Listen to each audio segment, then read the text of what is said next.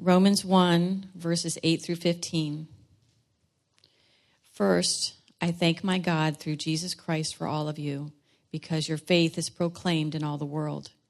For God is my witness, whom I serve with my spirit in the gospel of his Son, that without ceasing I mention you, always in my prayers, asking that somehow, by God's will, I may at now at last succeed in coming to you. For I long to see you that I may impart to you some spiritual gift to strengthen you. That is, that we may be mutually encouraged by each other's faith, both yours and mine. I do not want you to be unaware, brothers, that I have often intended to come to you, but thus far have been prevented, in order that I may reap some harvest among you, as well as among the rest of the Gentiles. I am under obligation both to Greeks and to barbarians both to the wise and to the foolish. So I am eager to preach the gospel to you also who are in Rome. Well, I hope you'll keep your Bibles open with me there to Romans chapter 1 as we continue our sermon series there, the gospel in Romans, the power of God for salvation. And I have to tell you that uh, this morning there is a great encouragement that's in this passage for us, but it's a great encouragement that's very tangible. Uh, that's, that's right here in, in, this room. It's an encouragement about the, the gathering that is the body together in Christ through faith. Uh, and this is what we are. This is what we are. We're, we're here not because we met each other and said, hey, why don't we get together Sunday? Does 10 o'clock work for you? We can hang out and listen to a guy talk too long. Uh, it'll be a lot of fun. Um, no, we're, we're here. We're gathered in the name of the Lord. That's what makes us together. We're gathered not because I have something to say. I'll be honest, I don't. I found something that is worth reflecting on. I found something that is worth sharing, something that you and I share together, that we might be mutually encouraged together in this gospel. Uh, we are a, a, living example together to this day, 2,000 years later, of what is being written about in our passage this morning in Romans. How sweet and so it's appropriate that the prayer that we have for this series is that over these coming years, as we work our way through Romans, during the course of the spring little section of our sermon series each year, that God would build for us a foundation for our faith that would carry us on into these years ahead, that we would have a foothold in the solid rock, which is Christ. Christ that makes us together.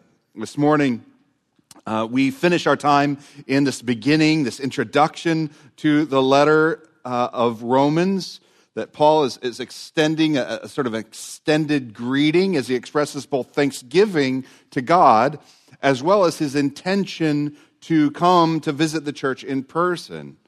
Now, the question that uh, Paul answers for us in this section is the question of why does he intend to visit them? Is it just that he's sort of on a tour of the churches? Uh, like we might sign up to go on a pilgrimage through what is now modern day Turkey and Asia Minor, and then across into Greece, and then over to Rome, just to visit the churches and the areas that would be there. No, his goal is very specific. He tells us that his goal is that he would reap some harvest of faith among the church, that the church would be strengthened, and that the Lord would be glorified as the church is mutually encouraged together. Now, here's the cool part we can pray the same thing. We can hope in, we can have as a goal the same thing together. So let's pray to that end. Heavenly Father, we begin our time in thanksgiving. First, we give thanks for a faith that has been made known, that's, that's observable. It's, it's actually been seen among one another and even in the places to which we've gone and from which we come. Lord, we thank you for faith. We thank you for fashioning a people of faith. This is your work, not ours. We give you thanks. And Lord, our hope in gathering together this morning is that you would impart some spiritual gift. The Holy Spirit would work in a way that we say, man, that, that's the Spirit's blessing, His very presence among the people, and that we would be mutually encouraged together by our time in your word and the work of your spirit among the church for your glory your grace would be known, that we would respond with faith, which itself is evidence that the Spirit has worked. Lord, we, we expect these things. We are eager to see these things take place in the midst of the congregation this morning uh, because this is your revealed will. This is your purpose for your church. And so we join you in an eagerness for what you would do. Lord, we pray these things in Jesus' name. In Jesus' name. Amen. This passage begins, if you're following along with me, I hope you are. You can see verse 8 begins with the word first. First, I thank my God through Jesus Christ for all of you. That's so important and instructive for us. First, thanksgiving. That's profound. So important. Uh, you might be here today because you have a need. You have a, some uh, difficulty, some suffering, perhaps some opportunity. You're looking for guidance. You're looking for application. You're looking for something that might bring change in your life or maybe in the change of others. Lots of things that are worthy pursuits, worthy questions, worthy goals. But first, first, I thank my God. Thanksgiving is first. It's, a, it's our weekly application point over and over again in our time in the Word. First, thanksgiving. How many times have you heard me at the end of a time of reflection in the Word say, really, all I can say is it seems to me that the application of this text is we ought to respond with worship. The Lord is great. The Lord is mighty. The Lord's grace is sure. It's full and thick and addresses the reality of need. It's like He's seen us and He's seen what we need and He's addressed it with His grace. The response is, is faith that becomes worship. This is the first application point thanksgiving. So I would ask you, how often is thanksgiving the theme of your prayer? How often is thanksgiving the orientation of your heart. Now, if you hear that, you probably heard condemnation. And so let's get Mark back up here. He'll read a psalm and then lead us again in the prayer of confession, right? I mean, how often, how often is your theme Thanksgiving? Well, maybe we should ask your household. Maybe we should ask your parents. Maybe we should ask your kids, right? And see how that goes. Well, what if Thanksgiving is not your theme? let me suggest to you that, wow, that, that does leave us guilty. I mean, the first application point of grace received with faith is that we would respond in thanksgiving, and if we don't, then we're guilty of not really walking in faith. But let me suggest to you that the first application point for a fixing of our thanksgiving problem is not to do more thanksgiving. Now, I do pray that that is the result. But perhaps what is needed is not better words on your lips and not better, uh, uh, better thanksgiving phrases in your prayer, but rather what you need isn't a better mouth, but better eyes. Better eyes to see and remember what the Lord has done. I mean, think about it. How can you be actually thankful? I mean, you can say thanks words, but how can you be actually thankful if you haven't seen what is great? what is glorious, what is good, what is grace to you that you might give thanks. Friends, you know, we call this our celebration service or a worship service. The orientation of the service itself is an orientation to thanksgiving. It's where we're going in our service as we're going to thanksgiving. But let's remember that more fully understood, this is a service of celebration and remembering. It's a service of celebration and remembering. That means that while our orientation, our goal is to give thanks, we know that's not the orientation of our actual heart. So our heart has to remember the ground of the gospel that we might give thanks for the great fruit of the gospel. Let me suggest the, the first fruit of the gospel is faith at all. The first application of the gospel is that the Holy Spirit invades our hearts to give the gift of faith that we can receive, that we can respond with thanksgiving. So our labor is to remember. Our labor is to remember Christ and his gospel. And thanksgiving will be the response to one who sees just exactly what it is that you've been given. So, if the Spirit would grant us to see grace according to the word of Christ, surely he'll also grant faith to respond with worship. So thanksgiving is the response of faith to grace received by faith. Let's look at why Paul himself gives thanks. We're only a couple words in, after all. Look at verse 8.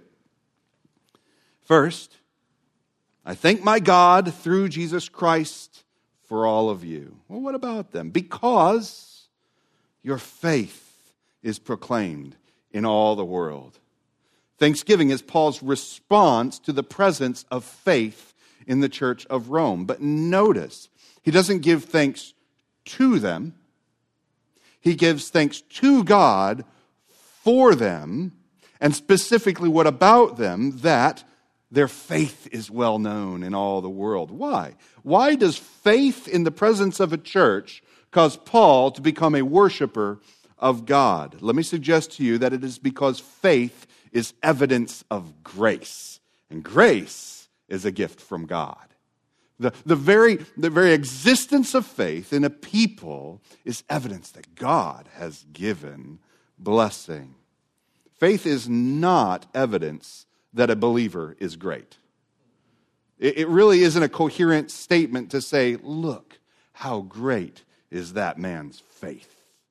I want to achieve the greatness of faith like that. Look how amazing. Let me suggest to you if you're sitting on a chair made out of toothpicks, I don't care how much faith you have, how great is your faith that that chair is going to hold you up. It's not going to. You're going to end up lying on the ground because faith is only as great as the object of your faith.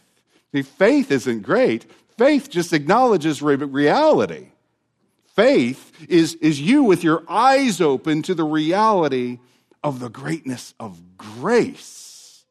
That's why, why all things are from, through, and to Christ. And, and, and faith is sort of a pathway that, that links us to the, to the reality of the greatness of grace. To have faith in, in that which is weak isn't faith, it's foolishness. And Paul himself actually goes at that in, in 1 Corinthians chapter 15. He says, For if the dead are not raised, not even Christ has been raised. And if Christ has not been raised, your faith is futile and you're still in your sins. So you could be a man, a woman of great faith in a Christ. But if he's not raised, he has not done the great deed of resurrection that we celebrate in just a week from now, and even this morning. If he hasn't done this great thing, then our faith is futile. You're not a man of great faith, you're a fool. But if he is great, if his grace has accomplished much, then he's worthy. So our faith is evidence of the presence of a great grace. Faith is not to the praise of the believer. Faith is for our good, but it's to the praise of God's glorious grace. So, Paul and the church, they're, they're together in faith. And Paul's response to seeing their faith is to worship the Lord. Lord, I give you thanks for the faith that is present because that faith points to and clings to the glory of your grace. This church and Paul are together in their dependence.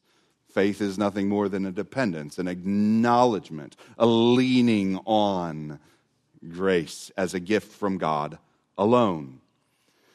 I went hunting for uh, a statement from the creeds and catechisms that would hold this for us. And lo and behold, we find in the Heidelberg Catechism, question 55, it's just said beautifully. It's basically a summary of our passage this morning. Listen to the Heidelberg Catechism. What do you understand by the communion of saints? All right?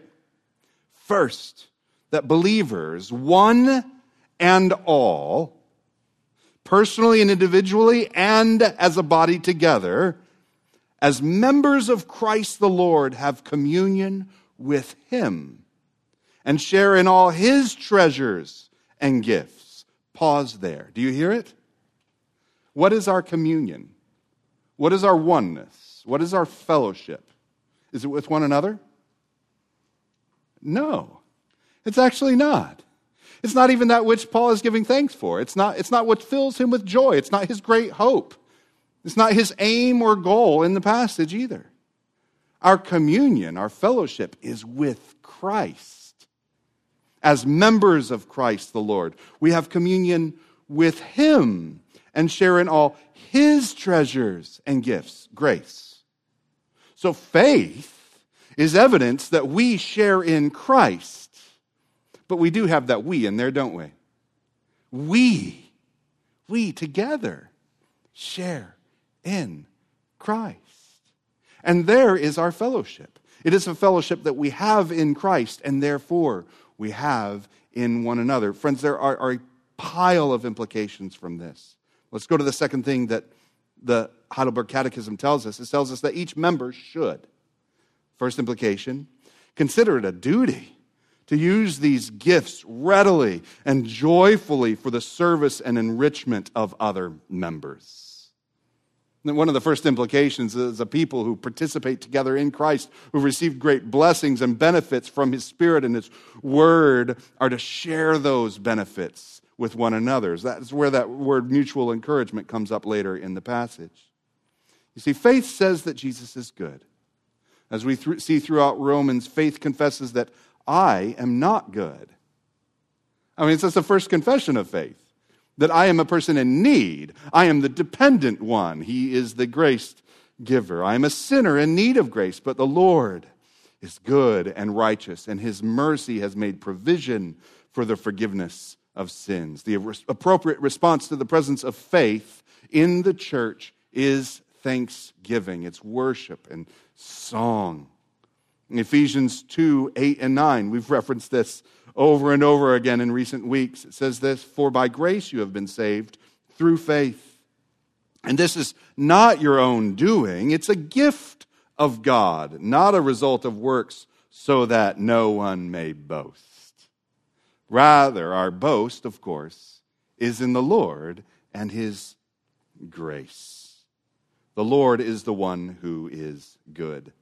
Faith clings to grace that says that the Lord alone is good. And we're bound together in this one faith as we cling together in Christ. Let me suggest that a robust view of grace, that is, that is our prayerful concern in our time in Romans, will create a beautiful and robust community.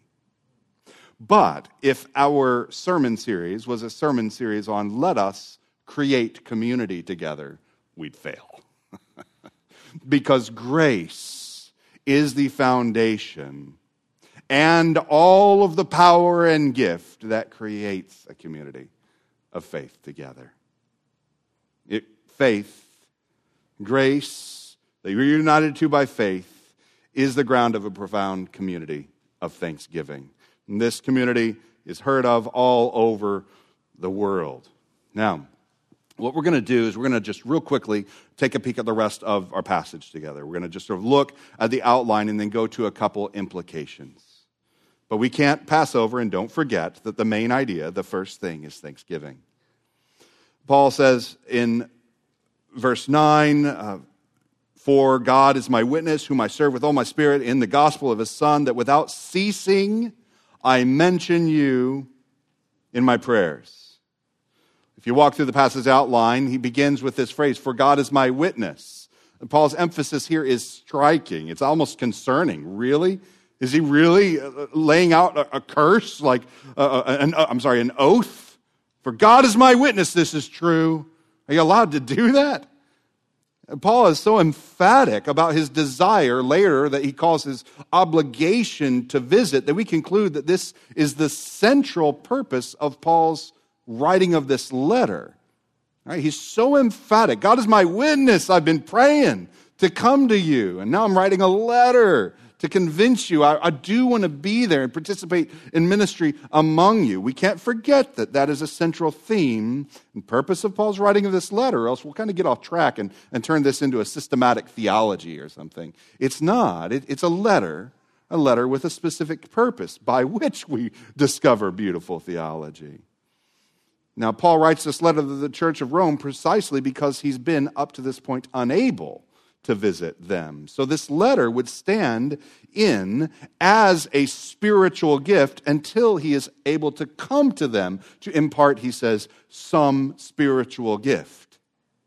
Now, is it not perhaps possible that one of the reasons why the Lord would prevent Paul from visiting Rome when that's so clearly that the design that the, and the desire that the Lord has placed on Paul's heart, that perhaps the Lord has prevented Paul's visiting Rome so that you and I could receive a great spiritual gift from this most magnificent letter. Imagine if he'd gone ahead and gone. Imagine if he'd gotten there quickly. We might not have this beautiful letter. Paul didn't know that. The Lord knows, and He works according to His providence, His providential, His hidden will, even as He's revealed to Paul this great desire to go for which Paul cries out. I thank God for His providence that the spiritual gift of strength and mutual encouragement came not only to Rome, but now down through the centuries to you and me sitting here in Brevard County, receiving this great spiritual gift. He says in verse 9, I mention you always in my prayers. He's already said that thanksgiving to God is the first concern, and now he mentions a prayer request. So he moves on from thanksgiving to specific requests. His request in the passage is that at last I may succeed in coming to you. What's his request? I want to come, a desire to come, my request before the Lord is that according to his providence, he would open up the door that I might finally succeed in coming. Paul's prayer for the church in Rome is not a generic prayer. I pray for you generally this morning, but rather a specific prayer that he might be able to come to them and share in gospel ministry. He says in verse 11, I long to see you Paul tells us specifically what he longs for. What does he long for in verse 11? For I long to see you that I may impart to you some spiritual gift to strengthen you. That is, that we may be mutually encouraged by each other's faith. Paul tells us specifically what he desires. He says it again that they would be mutually encouraged, that there would be a together fellowship of ministry in Christ. And Paul's already given thanks in faith but his hope is that that faith would be strengthened and confirmed and mutually encouraged and strengthened together. And then in verse 13, he says, I don't want you to be unaware. Well, unaware of what? Well, he doesn't want them to be unaware that he doesn't just desire to go. He doesn't just pray fervently to be able to go, but he's made great effort to come to them, but so far has been prevented. All right? So he desires something, he prays for something and he's labored for something. But up to this point, no matter his intention, no matter his prayer, he has not yet arrived. But what does he desire? What does he so eagerly, eagerly desire? Why is he pressing so hard in this direction? He says that his desire is that there would be fruitful ministry, that there would be a harvest that is brought in as he comes to them. That is, that there would be a nourishment of their faith by the proclamation of the gospel. If you recap just very quickly, you can see that Paul has made an emphatic oath regarding his sincerity. Paul makes, secondly, his prayer to finally succeed in his intended purpose to come to them. And then he makes known the goal of his ministry among them that is spiritual ministry, blessing, encouragement, and fruitful proclamation. So let's consider how some of these things might encourage us today. The first of which is unceasing prayer. Paul has never been to Rome. There's a church there. Now, everywhere else that we hear about there being a church is a church that actually Paul planted. Throughout the book of Acts, we just see churches being planted wherever Paul goes, he's never been to Rome, and yet there's a church there. He's never seen this church, and yet he has this personal attachment to them. Of course, that personal attachment is a shared faith. They have a communion together in Christ, even among a people that he's never seen before. And that shared faith produces a desire to be mutually encouraged in faith's increase with the proclamation of the gospel. So I would ask you do you have a desire? for the mutual encouragement of the faith of people you've never even met before. Now, I'm looking around the room right now, and I know that very few of you have met very many of our global mission partners. Mark Schladorn just said a bunch of names, and you're like, I don't even know where some of these places. He says Mongolia, like, I don't know, is that like South America? Or, you know, it just sounds far away. You don't know the names and you can't pull up the faces. But I would ask you, do you know that you have a shared fellowship? You have a communion in Christ? Do you desire a fruitfulness among these global mission partners. Every week we pray for these, and it may seem redundant as we name these names and we give thanks for their faith. It's the stories that are coming back to us. Does your mutual faith in Christ knit you together in a fabric of thanksgiving? Let me suggest to you, if that's not really true, if, if when Mark or James or another begins to just sort of say these names week after week, if you're like, okay, this is the part where I wait, for that part to be done. Let me suggest to you that yes, you could go and you could, could go to the website, and we have the, the, the website address right behind me, cpcoast.com slash global mission. You can go there, you can see their faces. But let me suggest, as valuable as that is, there's something even more profitable, and that's theological reflection. Man, I don't even have to know their names. Paul never met these people, but he knows that they are together in Christ. And so, if somebody knows their names, let's mention their names before the Lord. Let's pray, Lord, increase a desire in me that there would be a fruitful harvest in these places that we name week after week. Engage my heart in a desire to be eager for gospel ministry in these places that God has given for us to share together. And then you can ask the question you, Have you ever considered visiting them? Could you perhaps pray, God, would, would you plant a desire in me that Perhaps, God, I would pray that I could go and visit them like Paul visited Rome, that I might impart to them some spiritual gift. Your spirit is in me, and I don't know what my spiritual gift is. I don't know what you might do. I don't really feel like much, but I trust you, God, that your spirit is here. And I do trust that we would be mutually encouraged together in the proclamation of the gospel as we share together. Do you desire that they would be strengthened and mutually encouraged in the faith?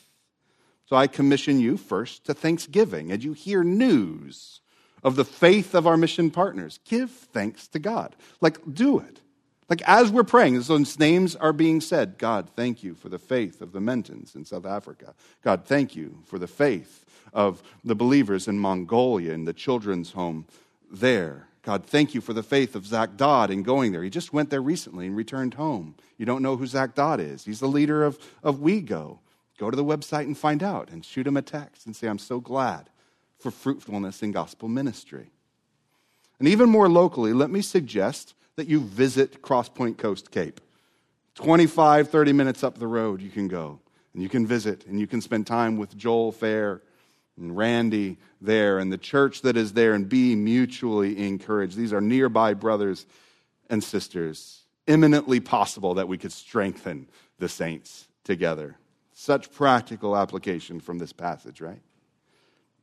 Then, while we have Paul's prayer, we also have his eager desire, his prayerful, eager desire. Paul's longing is a gospel centered longing. Paul doesn't need more relationships. He already knows people. He doesn't need more friends. I don't care if he's an introvert or an extrovert, it doesn't matter. He's got plenty of people to know. He's not eager for more relationships, he's not hard up for friends. What Paul wants is a gospel, Christ centered increase in relationship. Do you? Well, I'm kind of an introvert. It doesn't matter. You have an incredible blessing. No, God, I don't want that grace gift. No, I, I don't really want a family. I'm kind of an introvert. I'm, I'm okay without that sort of thing. God has a blessing for you, saint. And it is a blessing of a fellowship. Turn to him and say, God, I receive your gift. God know, Paul knows that they are together in Christ. Do you believe that you are together in Christ with the saints? Do you know, believe that that's a gift? Do you believe that you share in a faith together, in a singular hope? Do you know that you share together in grace? What this passage tells us in verse 13 I don't want you to be unaware, brothers, that I have often intended to come to you, but thus far have been prevented. He's been prevented. The circumstance of Paul's prayer is so instructive for us. It teaches us how to pray in light of the will of God. And, and, you know that. You know that your prayers are supposed to be in light of the will of God, but how does that work? God's will seems to be so complicated, right? Paul wants something that God has not yet provided, so he prays for it. Are you with me? This is simple. That's what we often do in prayer.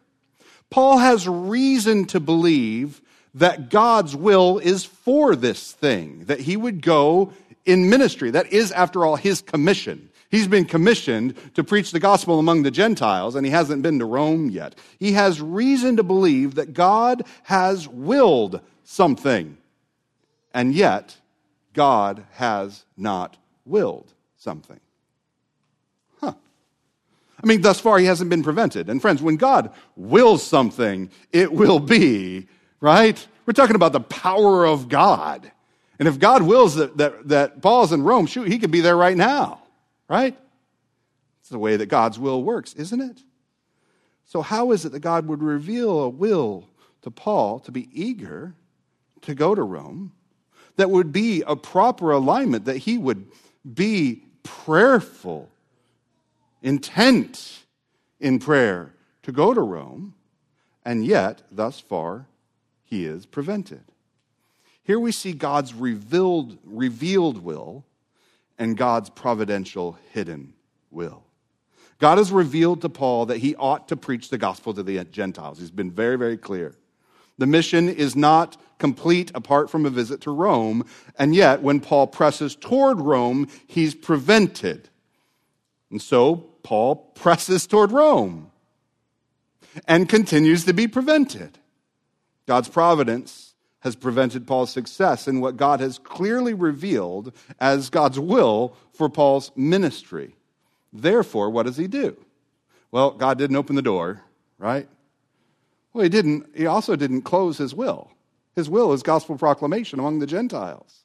So, what does he do? I would suggest Paul does three things. First of all, he persists in prayer in alignment with what he knows of God's will. He knows that God's will is for proclamation.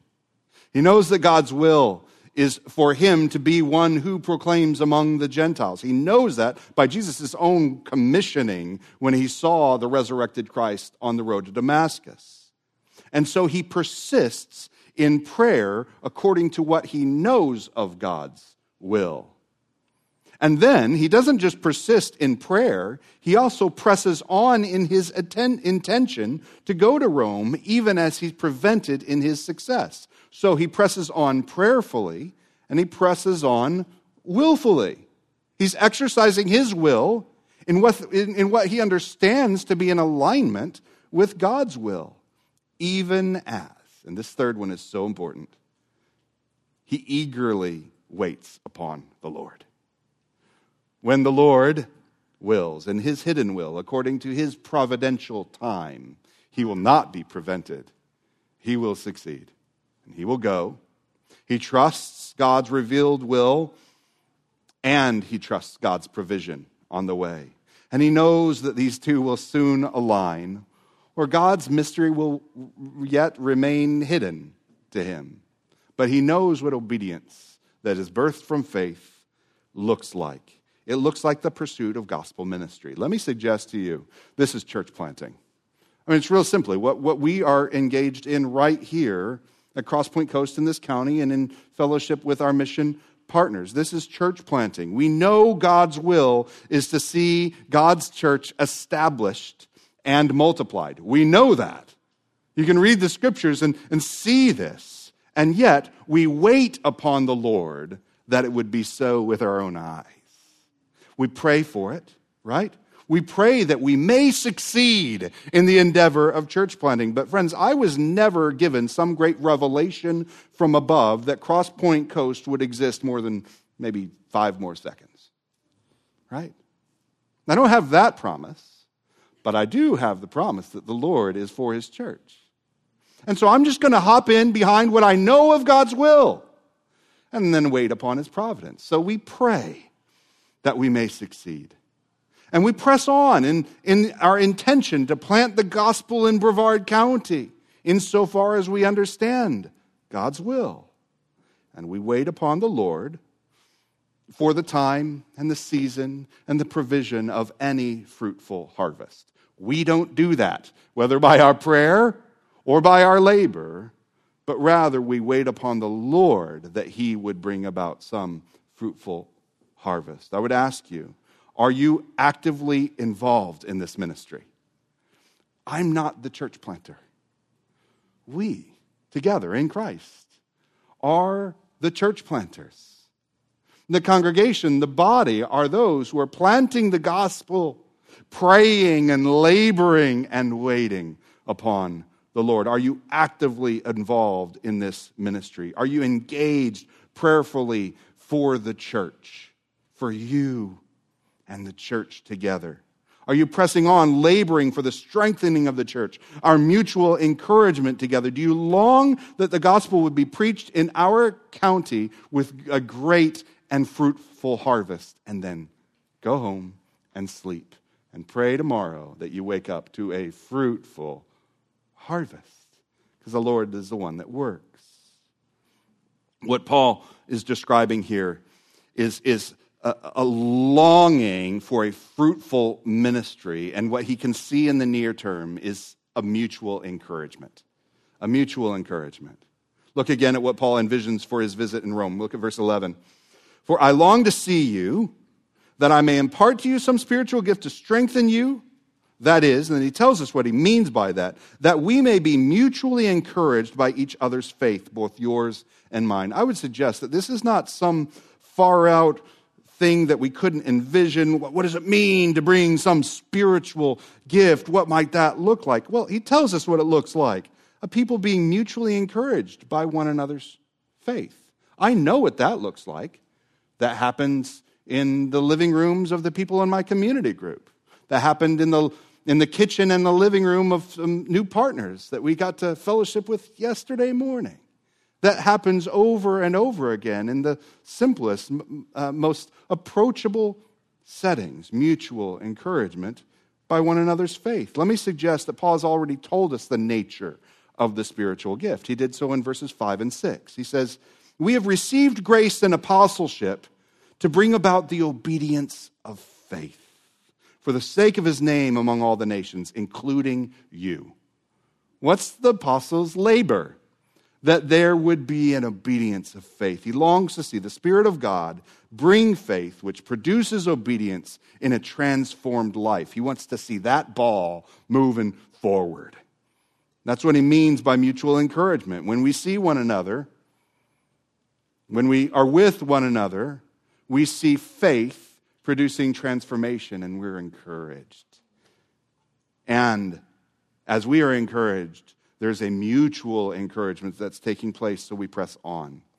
There, this, again, is so practical. When I'm traveling, I often find myself strengthened by the church in the areas to which I travel. Six years ago, this is one that sticks out of my mind. Sandy and I Uh, visited a church in Knoxville, Tennessee. We were about 45 minutes out of Knoxville, and, and we knew of an Acts 29 church in that area, and we thought, let's, let's go for a visit. After the service, we met some of the members there, and we met one of the elders, and the elder said, Well, I mean, if you're in town, why don't you come back over this evening, and we'll have a meal together? And we did, and there were a bunch of other people from the church there that evening, and we had a, a we filled up that house with lots of noise, and lots of kids, and lots of chatter, and lots of food.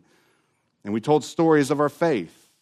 And we received great mutual encouragement together. I would suggest we received the spiritual gift of the presence of the Holy Spirit in one another's lives in a living room in Knoxville, Tennessee. Five years ago, on our way to South Africa to visit the Menton family, we had two extra days, and we took those two extra days of layover in Dubai the United Arab Emirates. And we visited Redeemer Church in the center of Dubai. Did you know that there is a gospel centered church in the center of Dubai? We worship together with believers whose faith is literally proclaimed in all the world. Men and women gathered from literally just about every nation under the sun have made their way to Dubai and they worship together and they give thanks to the Lord. I often continue to be encouraged by the lunch that we shared with Dave Furman and another one of the elders from the church in just a nearby restaurant. And we have countless stories of great encouragement and spiritual blessing as we've entered the fellowship of the saints in the many places to which we've gone. One of the greatest blessings that we have at CrossPointe Coast is we're a place that people come to. I mean, it's true. We're not some great world city. And yet people just keep coming to sunny Florida. And, and why not come closer to the beach? And they do. And some of you are here today. Man, it's sweet. Thank you for bringing the mutual encouragement and spiritual blessing of your presence here. Find somebody to grab lunch with. Stay with us. Afterward, we'll, we'll have an extra sandwich for you, I'm sure. Let's encourage one another. We have, you know their names. We have people from New Mexico and Iowa and Georgia and New York and Minnesota and many other places that have made CrossPointe Coast a regular part of their gathering year after year when they happen to be in town. And we receive a great gift of the Spirit when the, listen, when the Spirit visits our fellowship. Where's the one place that God has promised to be found? In this age, he's promised to be found on the throne of heaven. That's where. And he's sitting down and reigning. And his spirit has promised to be in the life of the believer. Thank you, guests, for bringing the Holy Spirit into the midst of the body. We are encouraged by that gift. There's no, there's no better gift than to have the presence of God in the midst of the fellowship. Finally, the passage ends with this phrase that he has an obligation of proclamation. I'm under obligation both to Greeks and barbarians, verse 14, both to the wise and the foolish. So I'm eager to preach the gospel to you also who are in Rome. We saw last week that Paul has been commissioned by Christ to preach the gospel among the Gentiles. What does that obligation mean? Christopher Ash, in his uh, commentary on Romans called Teaching Romans, very approachable, he says this Why is Paul under obligation? The metaphor of a monetary debt doesn't capture the urgency. It's like a city being conquered by a new king who entrusts the herald the proclamation of his victory and the offer of his pardon. He's not going to level the place but rather he's going to bring them into his kingdom, because this is now the extent of his kingdom. And the herald, therefore, owes it to, to all the citizens to tell them urgently. If he doesn't, they'll incur the wrath of the new king by not bowing the knee to him and accepting his pardon. This urgency makes Paul eager to preach the gospel also to you who are at Rome. Do you see the obligation? He has news. He's the bearer of news. He possesses news. And the nature of the news of grace itself demands and obligates the bearer of the news to make it known. That is the nature of grace. You have an obligation as a bearer of grace to make that grace known. There's an urgency. Verse, 20, verse 14 speaks of Greeks and barbarians, wise and foolish. The world is filled with those who seek to save themselves. They do so by their education or by their common sense. But the news of the gospel is rescue. And it doesn't come from within ourselves, it's broken in by a news of a father who sent a son. Paul preaches the gospel in Rome. He's making an announcement that sinners who have fallen short of the glory of God, have, have no hope of saving themselves, but can lean not on the wisdom and wealth of this world, not on their own righteousness or their prosperity, but on the good news of the death of God the Son in their place on the cross for sinners. This is the news that Paul bears. And being a bearer of that news, he has an obligation to make it known. And he has an obligation to say that Jesus is alive and he's resurrected in power and he's raised to reign over all things. that all who believe would have life in him and that he would reign over all things to the glory of his name. This is the gospel that Paul is obligated and eager to preach in Rome. Now, there's something fascinating in this. It blows me over and encourages me profoundly. It's interesting. Look at the beginning of our passage, verse 8.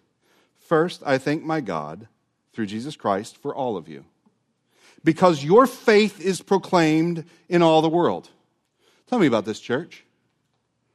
And their faith is proclaimed in all the world. They are a famous faith church. And how does the passage end? I'm eager to preach the gospel to you also who are in Rome. What does that mean?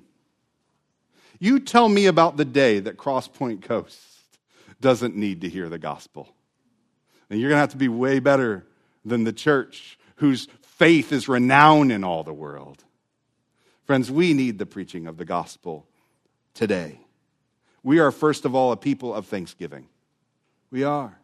Because we are a people of grace who have received grace through faith that produces thanksgiving for this great gift. We belong together. It's true.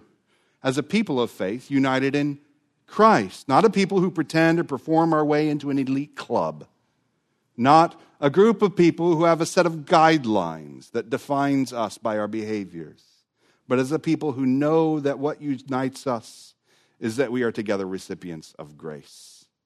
And our longing is that we would be encouraged together, receiving spiritual strengthening and mutual encouragement. And even as we long to pre- participate in the preaching of the gospel, we pray that there would be a great harvest, that God would bring up, that He would raise up, that we could go out and reap it in our counting.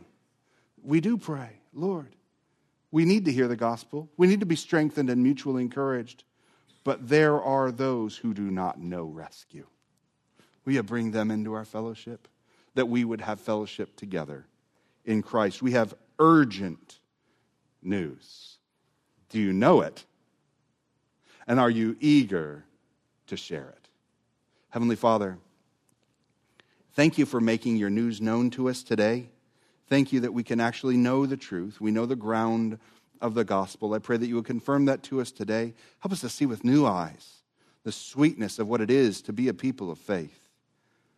Pray, Lord, that your Spirit would be present, that you would work, that you would gift us, that we would walk according to your gifting to us. We would walk as a people of grace through faith.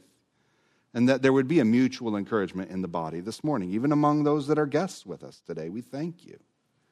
And Lord, we pray that there would be a fruitful harvest. Lord, that there would be others who were just like us, lost and in need who have come to depend on grace with us together in Christ. Thank you, Lord. Gather us, encourage us, and send us, we pray, in Jesus' name. Amen.